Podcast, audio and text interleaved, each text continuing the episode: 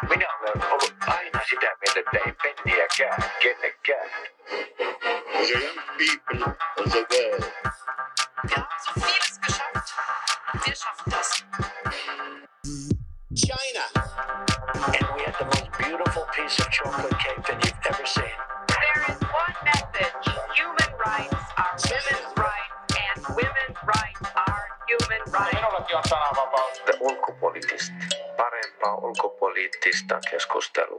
Tervetuloa te ulkopoliitistin pienen podcast-studioon tänne Munkkiniemen. Meillä on tänään aiheena feministinen ulkopolitiikka ja naiset rauhantyössä. Ja vieraana meillä on Katja Afors, äh, CMin vanhempi neuvonantaja ja diplomaatti. Moi. Ja sitten meillä on Maria Ristimäki, CMin asiantuntija ja The Ulkopolitistin kirjoittaja. Moi. Ja minä olen Veera Honkanen ja juonnan tätä keskustelua. Feministinen ulkopolitiikka on aika kiinnostava. Siitä on puhuttu erityisesti Ruotsissa, jossa hallitus lokakuussa 2014 julistautui maailman ensimmäiseksi hallitukseksi, joka ajaa feminististä ulkopolitiikkaa. Ja Suomessa tätä keskustelua on käyty erityisesti presidentinvaalien aikaan, kun Tuula Haatainen ainakin otti tämän esille, että Suomessakin pitäisi siis tehdä feminististä ulkopolitiikkaa, mutta mä haluaisin tietää, mitä feministisellä ulkopolitiikalla ylipäänsä tarkoitetaan? No mä voisin vastata tähän kysymykseen sillä kokemuksella, että silloin kun tämä Ruotsin nykyinen hallitus astui valtaan, niin mä olin Suomen suurlähetystössä Tukholmassa ja seurasin Ruotsin ulko- ja turvallisuuspolitiikkaa. Tämä julistautuminen eh, ja julistaminen siitä, että, että nyt ryhdytään harjoittamaan feminististä ulkopolitiikkaa, niin ää, aiheutti kyllä semmoiset aikamoisen reaktion ja kohahdutti kulmakarvoja sekä ulkopuolisten että siellä Ruotsin ulkoministeriön sisälläkin. Ja aika moni ihmetteli, että mitä tällä tarkoitetaan, siis silleen niin kuin ihan oikeasti. Ja mä luulen, että he sai ihan ensiksi tehdä aika paljon töitä sisäisesti, että avata, että mistä on kyse. Ja siinä he painotti sitä, että kyse on itse asiassa ihmisoikeusperustaisesta lähestymistavasta, mitä Suomikin noudattaa ulkopolitiikassaan. Mutta että täytyy korostaa feminististä lähestymistapaa sen takia, että se on ainoa keino, että me saadaan tämmöinen niin kuin oikeasti tasa-arvoinen ja tasavertainen ulkopoliittinen toteutuminen käytännössä he lähti myös sisäisesti ihan siitä, että, että kaikkia eri, eri, eri toimijoita, suurlähetystöjä, eri yksiköitä, niin heidän piti ihan ensiksi määritellä, että mitä tämä feministinen ulkopolitiikka voisi tarkoittaa heidän toiminnassaan. Sekä ihan niin kuin sisäisissä käytännöissä, että sitten siinä työssä, mitä he tekevät, kun he harjoittaa Ruotsin ulkopolitiikkaa. Ja mä luulen, että se auttoi siinä ajatusprosessin edistämisessä. Ja sitten he on vuosittain raportoineet tästä ja laatineet uusia toimintasuunnitelmia, ja se pitää sisällyttää siihen heidän heidän sisäisiin suunnitteluprosesseihin. Eli kyse ei ole vain siitä, että Ruotsi rupeisi yhtäkkiä kaikissa tapaamisissaan ulkomailla niin kuin puhumaan vain ja ainoastaan feminismistä, mikä ehkä on ollut tietty harhaluulo. Ja feminismi kansainvälisissä suhteissa ja maailmanpolitiikassa yleensäkin on alkujaan ehkä tällainen akateeminen ajatussuunta ja koulukunta. Ja sinällään feminismin oikeastaan se on kriittinen teoria, eli se haluaa kyseenalaistaa tiettyjä asioita, joita me ehkä otetaan itsestäänselvyyksinä, pidetään itsestäänselvyyksinä. Näitä maailmanpolitiikassa tällaisia kysymyksiä, mitä feminismi esittää tai mitä voi niin kuin lähestyä feministisestä näkökulmasta, on esimerkiksi se, että mitä on turvallisuus, mitä tarkoittaa rauha, voiko maassa olla rauha, jos jos puolet väestöstä esimerkiksi kokee väkivaltaa joka päivä. Et se on oikeastaan sellainen niin kuin, ö, lähestymistapa tai ö, linssi, jonka läpi maailmaa voi tarkastella hiukan eri tavalla. Ja sen takia varmaan Ruotsissakin sitten tämä feministinen ulkopolitiikka on tarkoittanut sitä, että se täytyy oikeastaan miettiä aika, aika niin kuin juurta jaksain, että mitä tämä tarkoittaa ulkoministeriön näkökulmasta ja millaisia kysymyksiä – me voidaan esittää niin kuin ulkopoliittisesti, jos lähestytään asiaa feminismin kautta. Eli tavallaan ihan laittaa kaikki uusiksi tai se lähestymistapa muuttaa jotenkin? ainakin osittain ja tavoitteena se, että, että, että oikeasti huomioidaan siinä niin kuin ajattelussa ja toiminnassa koko yhteiskuntaa. Koska jos ei niin kuin, ollaan niin kuin sitä mieltä, että jos ei katsota sillä niin kuin feminismin linsseillä, niin on olemassa niin suuri vaara sille, että huomattava osa yhteiskunnan yhteiskunnan asukkaista ja yhteiskunnista jää sen, sen ulkopuolelle. Yksi sellainen käytännön esimerkki on esimerkiksi, että Ruotsi tällä hetkellä istuu toista vuotta vaihtuvana jäsenenä YK on turvaneuvostossa. Ja mä uskon, että osittain tämän feministisen ulkopolitiikan johdosta, niin he on pyrkineet vaikuttamaan siihen, että kun turvaneuvosto saa raportteja, joiden perusteella he käsittelee asioita, niin että siinä olisi laajempi pohja. Ne ei olisi ainoastaan sieltä sotilas- ja turvallisuuspuolelta, vaan sieltä tulisi myös niin kuin sosiaalisista tilanteista tai koulutuksesta, terveydestä. Että siinä olisi jo heti pohjana semmoinen laajempi yhteiskunnallinen kuvaus. Ja nostetaan ehkä esiin niitä eri tapoja, joilla, joilla turvallisuuskysymykset koskettaa eri ihmisiä, riippuen sit siitä, että millaisiin, äh, mihin esimerkiksi sosiaaliseen äh, ryhmään he kuuluvat. Ja eikö Ruotsi on nyt pystynyt myös tuomaan sinne turvaneuvostoon vähän sellaisia näkökulmia tai ääniä, joita ei perinteisesti ole ollut. Että siellä Ruotsi on tuonut ehkä jotain kansalaisjärjestöjä tai, tai muuta sinne puhumaan. Kyllä se on ainakin, se on ollut siis heillä hyvin selkeänä tavoitteena alusta alkaen, että laajentaa nimenomaan sitä, että ketä siellä kuullaan ja minkä tiedon perusteella siellä niitä päätöksiä tehdään. No miten se Ruotsi on onnistunut muuten? Onko Ruotsin ulkopolitiikka muuttunut feministisemmäksi, eli ottaako se huomioon enemmän eri asioita kuin aikaisemmin? Ää, mun spontaani vastaus on tohon, että mä luulen, että aika saa näyttää. Musta tuntuu, että on hirveän vaikea arvioida tällä hetkellä, kun se on meneillään. Me puhutaan muutamasta vuodesta, että saa mennä niin kuin ehkä kymmenen vuoden kuluttua voi paremmin katsoa sitä, että, että miten oikeasti se on niin kuin mahdollisesti vaikuttanut. Mutta mä oon kyllä ihan varma, että varsinkin niin kuin sisäisesti, koska se, siellä on ollut tämä tämä tota, vaatimus huomioida se ihan kaikessa toiminnassa suunnittelusta lähtien toimeenpanoon, niin kyllä se varmasti vaikuttaa. Neljä vuotta on kuitenkin sen verran pitkä aika, että, että, että kyllä mä uskon, että se on niin kuin, ihmisistä on tullut siinä mielessä tiedostavampia ja sitä on myös kansainvälisesti huomioitu. Että onhan tämä Ruotsin feministinen ulkopolitiikka ollut keskustelun ja huomion kohteena, joka itsessään jo nostaa asiaa enemmän framille ja, ja varmasti niin kuin luo sitä tilaa keskustella näistä asioista myös muuten. Niin eikö ulkoministeri Margot Wallström ollut aikamoisen kohun kohteena tuossa, oliko 2015, kun tuli nämä Saudi-Arabia ja, ja muut siellä arvosteltiin Markottia siitä, että hän suututti saudi-arabialaiset ja sitten tämmöinen asevientisopimuskin karahti kiville. Se, se oli huomattavan vaikea tilanne heille, heille siellä ja se tavallaan, että se niin alkutaival sille hallitukselle ei ollut mitä suotuisin. Mutta mä sanoisin, että ehkä siitä, varsinkin siitä saakka, kun heidät valittiin turvaneuvostoon, jossa he siis käytännössä hoitivat kampanjan hyvin lyhyellä ajalla äärimmäisen menestyksekkäästi, niin siitä asti, niin hän on tällä hetkellä kyllä yksi arvostetuimmista poliitikoista hallituksessa ehdottomasti. Ja, ja tänä keväänä ihan joku kuukausi sitten, niin he pitivät tavallaan tämmöisen suuren kansainvälisen konferenssin nimenomaan tästä feministisestä ulkopolitiikasta ja mihin se on johtanut ja, ja hyödynsivät sitä, ja sitä, tätä tilannetta nyt, että jakaa sitä kokemusta kansainvälisesti. Eli kyse ei ole pelkästään Ruotsin maabrändäystyöstä, vaan ihan oikeasti jotain tapahtuu. Kyllä se näkyy niissä keskusteluissa, mitä käydään ja, ja mitä asioita painotetaan. Kyllä mä sanoisin, että siinä on ihan substanssia takana myös. Niin se on varmaan kyse molemmista. Siis tavallaan sehän on ollut just semmoinen, että niin kuin Maria sanoi, että se on herättänyt kansainvälistä huomiota, sitä on, sen perään on kyselty. Sen voi nähdä osana niin kuin sitä turvaneuvostokampanjan alkua, mutta samalla siinä on ollut kyllä hyvin kunnianhimoinen substanssitavoite.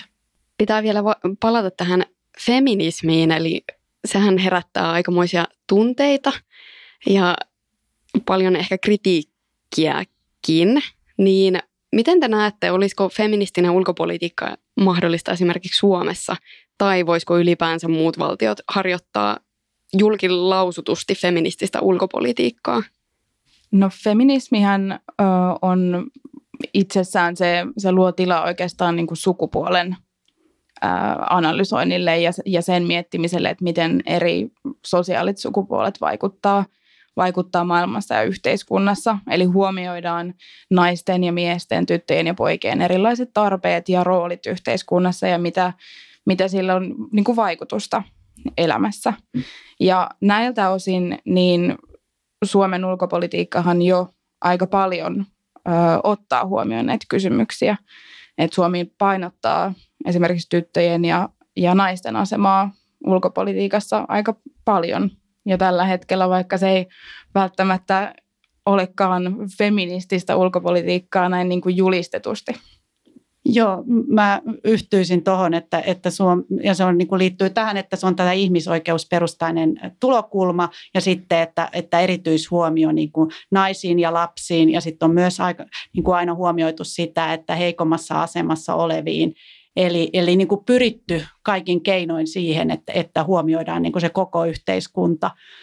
Ää, henkilökohtaisesti mä oon aina pitänyt itseäni feminisminä ja mä en ole ymmärtänyt, miksi se voisi olla jotenkin vaikeaa sanoa, mutta mä kyllä yllättyisin, jos, jos Suomen seuraava hallitus julistaisi, että meillä olisi julkilausutusti feministinen ulkopolitiikka. Se olisi ehkä vähän vierasta meidän ulkopoliittisessa perinteessä, vaikka sinänsä ajetaan samoja asioita. Mutta sitä kannattaa kuitenkin odottaa. Kyllä me kaikki odotamme sellaista tuota, lausuntoa. Miten sitten tämä liittyy tähän YK turvallisuusneuvoston päätöslauselmaan 1325 ja siihen liittyviin muihin, eli tavallaan naisten ja tyttöjen huomioon ottamiseen esimerkiksi konfliktin ratkaisuissa – No jos puhutaan tuosta Ruotsin tapauksesta, niin siinä mielessä ihan konkreettisesti, että kun he ovat listanneet esimerkiksi tälle vuodelle tiettyjä aloja, jotka on tämmöisiä painopistealoja tässä feministisessä ulkopolitiikassa, niin päätöslausema 1325 ja sen toteuttaminen on yksi niistä osa-alueista. Mm. Että päätöslauselmahan on yksi tällaisen, on yksi kansainvälisen lain kulmakiviä, mitä tulee ää, naisten mukaan ottamiseen ja naisten huomioimiseen turvallisuuspolitiikassa, rauhantyössä. Ja, ja sitä kautta, niin kun näitä asioita otetaan huomioon, niin feministinen ulkopolitiikka myöskin sitten tavallaan toteuttaa niitä, niitä asioita, mihin YK jäsenvaltiot on, on jo niin kuin tämän päätöslauselman kautta sit sitoutuneet. Ja Suomen kohdalla niin hiljattain ää, lanseerattiin maamme kolmas tämmöinen kansallinen toimintasuunnitelma tämän to, ö, päätöslauselman toteuttamiseksi. Ja siinä nostetaan yhtenä, yhtenä prioriteettina on nimenomaan niin kuin naisten osallistuminen ö, rauhan välitykseen ja, ja kriisinhallintaan. Minkä takia se naisten osallistuminen on tärkeää? Se on tärkeää sen takia, että, että rauhan prosessit ja, ja ylipäätään rauhan neuvottelut, niin ne on mahdollisuus oikeastaan neuvotella siis politiikan yhteiskunnan sääntöjä uudelleen. Jos me jätetään puolet väestöstä ulkopuolelle, niin lopputuloksesta äm, ei välttämättä tule kovin kestävä. Ja näiden rauhansopimusten implementaatio voi olla aika vaikeaa, eli niitä voi olla vaikea sitten kunnolla toimeekspanna, jos koko yhteiskunta ei ole ollut mukana niiden neuvottelussa, ei ole ollut tavallaan heidän ääntä ei ole kuultu, ei ole välttämättä tuotu kaikkia relevantteja asioita pöydälle. Et voi olla, että, ähm, että sopimuksissa, jotka ei ota naisia huomioon, jos naiset ei ole ollut mukana, niin ne on kapeampia. Ne ei oikeastaan välttämättä ähm, ota huomioon niitä kaikkia konfliktin juurisyitä, eikä ole sillä tavalla yhtä hyvä työkalu myöskään sit sen konfliktin ratkaisemiseen. Joo, niin mä painottaisin myös tota, että se tietopohja on jo, että heti siitä alusta alkaen, niin se tietopohja on hirveän paljon kapeampi. Ja siitä johtuen sit se kestävyyskin on todennäköisesti heikompaa. No minkälaisia juurisyitä konflikteilla on, mihin naiset, jotenkin se naisten mukanaolo tavallaan tuo jotain lisävalaistusta tai että niitä, niihin pystytään pureutumaan paljon tarkemmin. Niin konfliktin juurisyyt ja, ja, ja naiset. Joo, tosi helppo kysymys. Kyllä. Ole hyvä. Konfliktien juurisyyt pureutuu, ne on jotenkin syvällä, ne on syvällä yhteiskunnan rakenteissa samalla tavalla kuin ä, sukupuolten väliset valtarakenteet, eli, eli nämä on tavallaan niin kuin nivoutuneet yhteen, niitä ei oikeastaan voi hirveän helposti erottaa toisistaan. Esimerkiksi, jos puhutaan, nostan nyt esimerkin Boko Haramista, jonka jotain terroristiryhmän nimikin, tai lempinimi oikeastaan, tarkoittaa, että länsimaalainen koulutus on kielletty. Ja täällä Pohjois, äh, Koillis-Nigeriassa, jossa Boko Haram syntyi, niin siellä on ollut tosi pitkään oikeastaan sellaista marginalisaatiota ja, ja etenkin koulutus on ollut hyvin heikko, että on vaikea ollut etenkin naisten päästä osalliseksi, saada koulutusta, oppia lukemaan. Ja asia on tutkittu ja on huomattu, että, että naisille, jotka on liittynyt Boko Haramiin, niin heille on usein ollut motivaationa se, että Boko Haram on tarjonnut mahdollisuuden käydä koulua, siis niin kuin islamilaista koulua. Että hän on sitten saanut tämän niin kuin koulutuksen, joka on valtion puolelta sit puuttunut, niin hän on sitten saanut sen Boko Haramin kautta. Ja tämä tavallaan ehkä, ehkä näyttää, että miten tällaiset rakenteelliset asiat nivoutuu yhteen myöskin sit sukupuolettuneiden rakenteiden kanssa.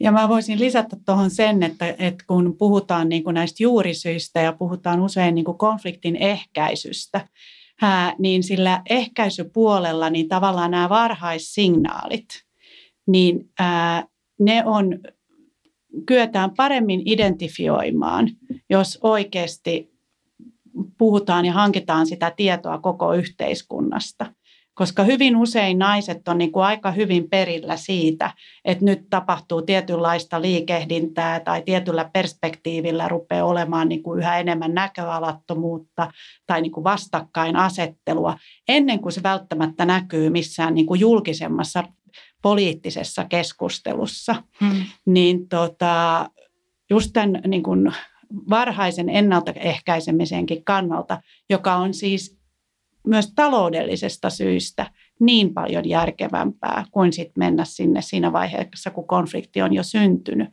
Niin se olisi myös ihan äärimmäisen tärkeää, että sitä tietoa hankitaan koko yhteiskunnasta. Mm. Joo, toi on hyvä pointti. Siis naisiin kohdistuvan väkivallan lisääntyminen on esimerkiksi monessa kontekstissa ollut äm, ensimmäinen merkki siitä, että, että konflikti saattaa olla syttymässä. Se YK on päätöslauselma 1325 annettiin vuonna 2000. Niin minkä takia vasta vuonna 2000? No siinä oli taustalla se, kun tässä on esimerkiksi viime vuosien aikana puhuttu niin kuin tässä ulkopoliittisessa kontekstissa aika paljon siitä, että puhutaan hirveän paljon tästä 1325 ja tästä, normati, nor, niin kuin tästä normista. Mutta se oli itse asiassa sellainen normi, joka syntyi nimenomaan käytännön tarpeesta. Minkä takia se vei niin kauan, en, en osaa sanoa. Siihen on varmaan ollut useita eri tekijöitä, jotka on sitten nostaneet sen esille, että tähän täytyy kohdistaa erityishuomiota. Että tämä, on, niin kuin, tämä ei ole sivuseikka, vaan tämä on ihan niin kuin oma iso asiansa, että, että, että tässä jää niin kuin toistuvasti.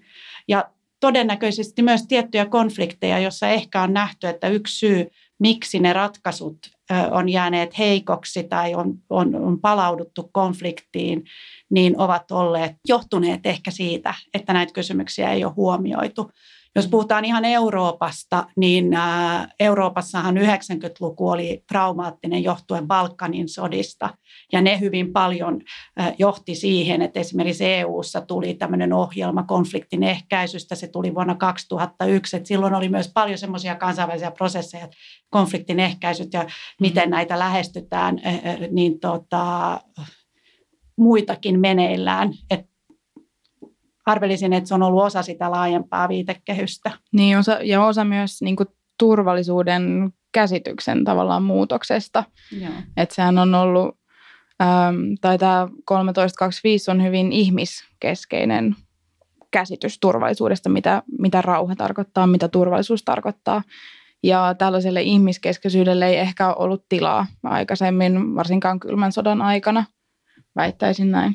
Joo, toi on varmaan hirveän relevantti pointti, että aikaisemmin puhuttiin ehkä enemmän niin kuin niistä rauhan sopimuksista ja sitten siirrytty enemmän siihen, että yritetään niin kuin tavoitella rauhanomaisia yhteiskuntia eikä jotain niin kuin pelkkiä sopimuksia.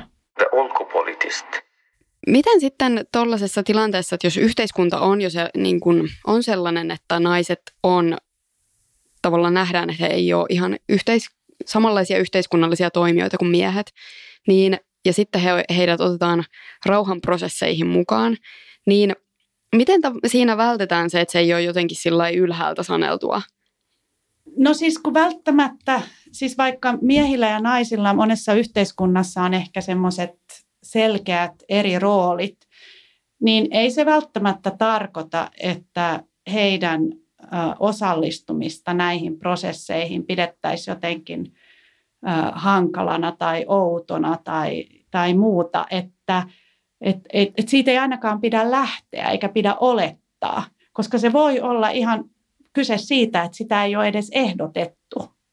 Ja sen voi, se ollaan niin kuin huomattu CMIinkin omassa työssä, että joskus mietitty, että no olisiko tässä mahdollista, jos jotenkin nyt ehdotettaisiin, että tähän tulisi kolmasosa vaikka naisia, niin sitten kyseisestä konfliktista kotoisin olevat ovat sanoneet, miksei puolet. Ja sitten se on ollut sillä selvä, ja se ei ole koskaan ollut mikään issue.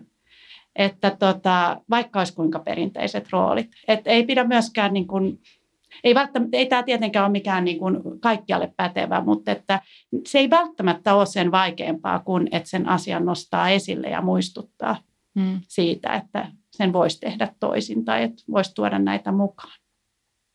Oliko sulla Maria tähän jotain lisättävää?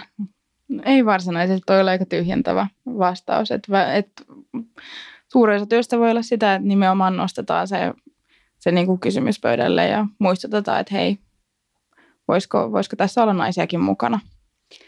Ja mä itse asiassa mä vetäisin tässä semmoisen parallellin niin kuin meidän omaan yhteiskuntaan ja siitä, missä, missä tässä kun käytiin vähän ke- keskinäistä tota, alkukeskustelua, että miten usein on näitä all mail-paneeleita jatkuvasti, toistuvasti. Ja sehän yleensä johtuu vain siitä, että ei ole edes ajateltu sitä asiaa. Ja sitten yhtäkkiä huomataan viime metreillä, että nyt kävikin näin. Mm. Ja sitten voi käydä myös näin, että meillä on all female mm. panel, mikä oli kyllä ihan tarkoituksellista.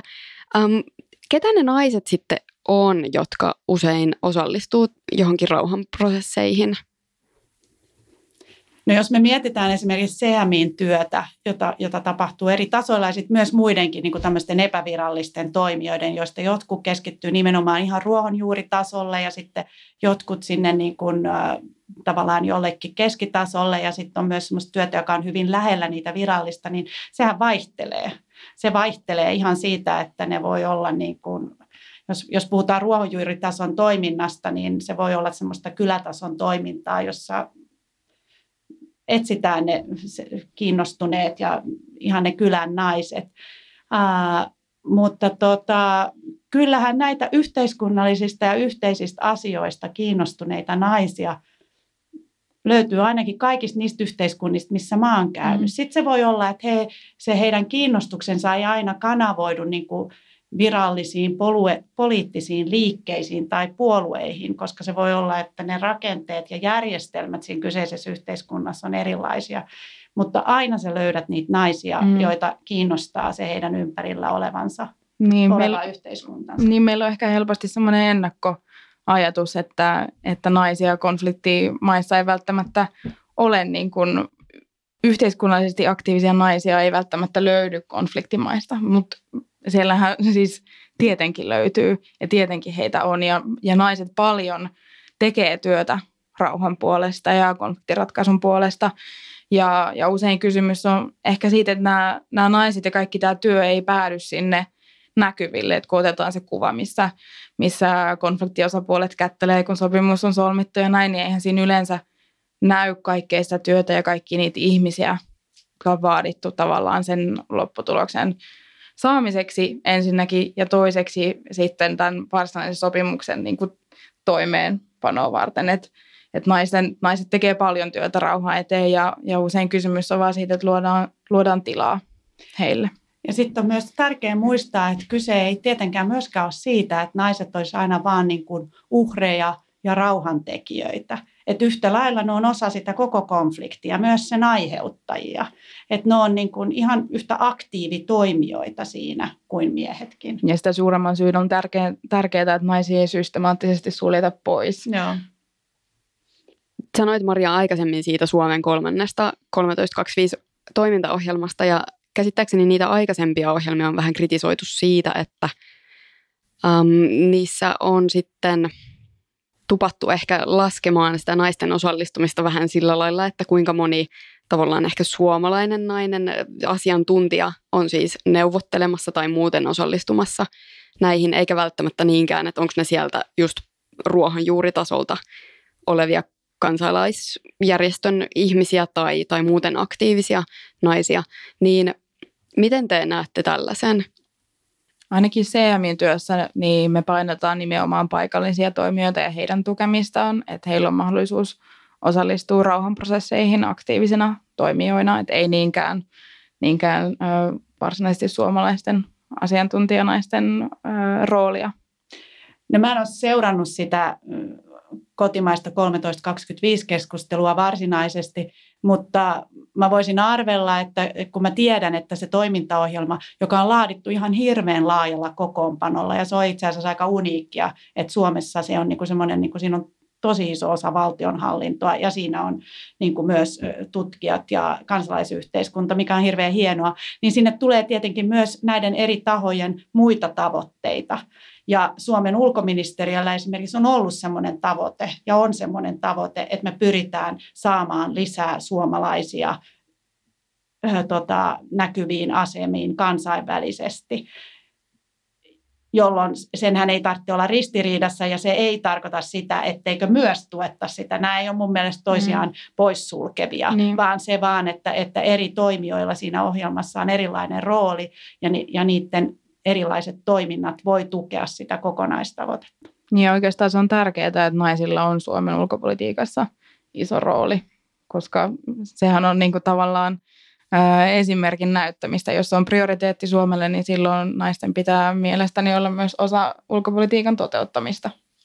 Joo, siis ehdottomasti ehkä vaan se, että seuraavan raportin kirjoittaja voisi huomioida sen, että ei lasketa pelkästään niitä suomalaisia asiantuntijoita, jotka sattuu olemaan naisia ja tuoda niin kuin sitä esiin, vaan tuodaan se kaikki työ, mitä siellä oikeasti tehdään, koska sehän on sitä ydintä. Joo, ja siihen on kyllä pyritty. Joo. Puhutaan nyt just nimenomaan naisten ja tyttöjen huomioimisesta, niin huomioidaanko se sukupuoli niin kuin näiden muiden eriarvoisuuksien kautta? Että tavallaan kun sukupuoli, että naiset voi olla syrjittyjä tai jäädä pois sen takia, että he on naisia, mutta sitten siellä on rotuun ja ikään ja tällaisiin liittyviä tekijöitä, jotka tavallaan kaikki yhdessä vaikuttaa. No sy- syrjinnän vastainen periaatehan on myös hyvin selkeästi osa tavallaan koko tätä ihmisoikeusperustaista lähestymistapaa. Et, et, et sitten tässä on niinku se ehkä semmoinen kinkkinen, että meidän pitää ehdottomasti välttää näitä lauseita, joissa lukee, että naiset, lapset ja muut vähemmistöt, joita jatkuvasti tulee vastaan ihan käsittämätön määrä. Mutta samalla se ei tietenkään tarkoita sitä, etteikö pitäisi huomioida erilaisia vähemmistöjä. Ja esimerkiksi CMin periaatteessa nimenomaan tämmöinen inklusiivisuus on ihan äärimmäisen tärkeä lähtökohta. Ja se tarkoittaa nimenomaan sitä, että ollaan niin kuin oikeasti inklusiivisia – suhteessa koko väestöön. Ja esimerkiksi konfliktianalyysiä tehdessä, niin sukupuolihan on yksi tärkeä tavallaan ryhmä, johon ihminen voi kuulua, joka vaikuttaa siihen, että miten hän konfliktin todennäköisemmin kokee. Esimerkiksi miehet ö, todennäköisemmin kuolee konflikteissa, kun taas naiset joutuu sitten vaikka seksuaalisen väkivallan uhreiksi. Että tavallaan se, mihin ryhmään kuuluu, niin se vaikuttaa siihen, että, että miten konflikti, konfliktin koet. Ja tietenkin tähän samaan kokemukseen vaikuttaa muut asiat. Että voi olla, että esimerkiksi, no niin kuin sanoit, luokka saattaa vaikuttaa ja erilaisen vaikka ihon väri tai uskonto tai tietenkin kaikki tulee siihen mukaan ja, ja niillä on tavallaan tällainen niin kuin niin, niillä on tämmöinen niin kuin compounding effect, eli, eli tavallaan ne niin kuin voimistaa toisiaan ja, ja muuttaa mm. sitä vaikutusta, mikä esimerkiksi sukupuolella on. Parempaa ulkopoliittista keskustelua.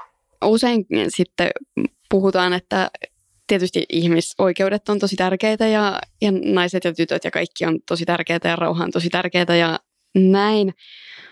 Mm, Mutta sitten heti kun tulee puhe tai vaikeuksia tai uhka siitä, että taloudelliset intressit tai poliittiset liittolaisuudet on jotenkin vaarassa, niin, tai että sinne on uhkana tulla jotain häiriötä tai muuta, niin sitten nämä ihmisoikeudet ja tasa-arvo ei ehkä olekaan ihan niin, niin pinnalle. Tämä oli itse asiassa aika hyvä esimerkki siitä Saudi-Arabian ja Ruotsin välisestä, että, että Wallström um, arvostelee saudeja ja sitten sieltä ruotsalaisen eliitin, bisneseliitin näkemykset on, että nyt kyllä taloudelliset intressit tässä joutuvat vaaraan, niin miten te näette tämän? Onko länsima, varsinkin länsimaissa niin kyseessä, onko meillä tällainen kaksoisstandardi olemassa?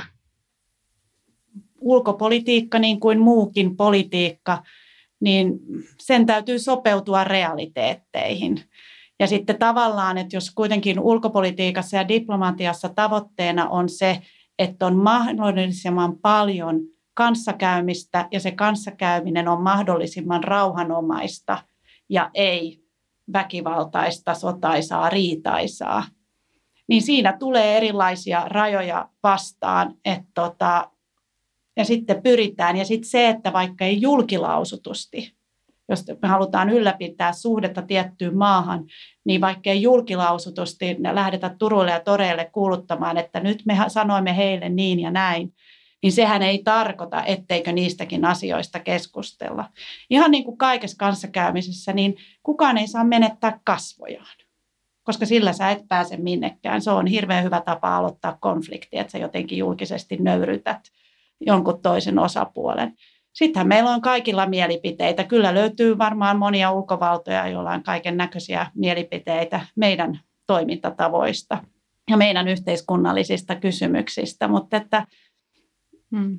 ja tässä ehkä korostuu se, sen tärkeys, että, että kansallis- kansallisilla toimijoilla on mahdollisuus ö, olla osa poliittisia prosesseja ja rakentaa rauhaa silloinkin, kun ulko, ulkovallat ei enää ole kiinnostuneita tai kun heidän prioriteettinsa muuttuvat eikä enää olekaan niin, niin läsnä siinä poliittisessa muutosprosessissa, mitä konfliktit aikaan saa. Eli se, että siellä on kansallisella tasolla kyky tavallaan viedä näitä asioita eteenpäin, niin, niin on mun mielestä niin kuin tärkeää tämän niin kuin pidemmän aikavälin kannalta saada näitä asioita eteenpäin kaikesta huolimatta. Ja sitten tässä on hirveän tärkeässä asemassa niin kuin tyypillinen ele- elementti meidänkin demokratiassa, eli kansalaisyhteiskunta ja vapaa media, joilla on oma hirveän tärkeä roolinsa tässä keskustelussa. Hei, kiitos tosi paljon Katja ja Maria. Tämä oli huikean kiinnostavaa. Ja jos feministinen ulkopolitiikka ja Suomi kiinnostaa, niin kannattaa lukea te ulkopolitistista Teemu Häkkisen ähm, artikkeli aiheesta, joka on julkistu, ähm, julkaistu tammikuussa. Kiitos paljon. Kiitos. ulkopoliittista. Minä olen ollut aina sitä mieltä, että ei penniäkään kenellekään. The young people of the world. Wir haben so vieles geschafft. Wir schaffen das. China.